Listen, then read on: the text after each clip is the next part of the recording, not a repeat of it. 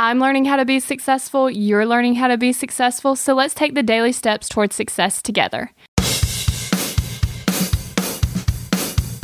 Today's decluttering quote is by Matt Lauer. If I buy something new, a piece of clothing, a tie, a shirt, a suit, something old has to go. That's the way I avoid clutter, crammed closets, and drawers. It keeps things in place and it really works. End quote. So, the first step in this process is to get rid of the stuff we don't need, want, or use. The second step is to organize the stuff that we did decide to keep. The third step is to follow this idea. When we bring one new thing in, we throw one old thing out. It's a simple thing to do, however, it's tough. So, just keep this in mind next time you go shopping for more stuff.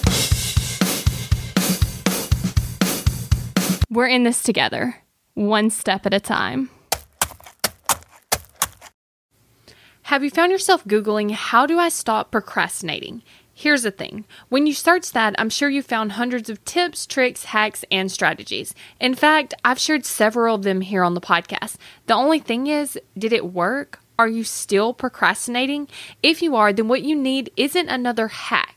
You need to focus on the actual thing that's causing you to not take action. Our thoughts control our feelings, our feelings control our actions, which means if you want to change your action or inaction, you first have to change your thinking. That's exactly what we focus on in my program, Kick Procrastination. This program is designed to help you go from procrastinating on your goals to taking massive action towards achieving them.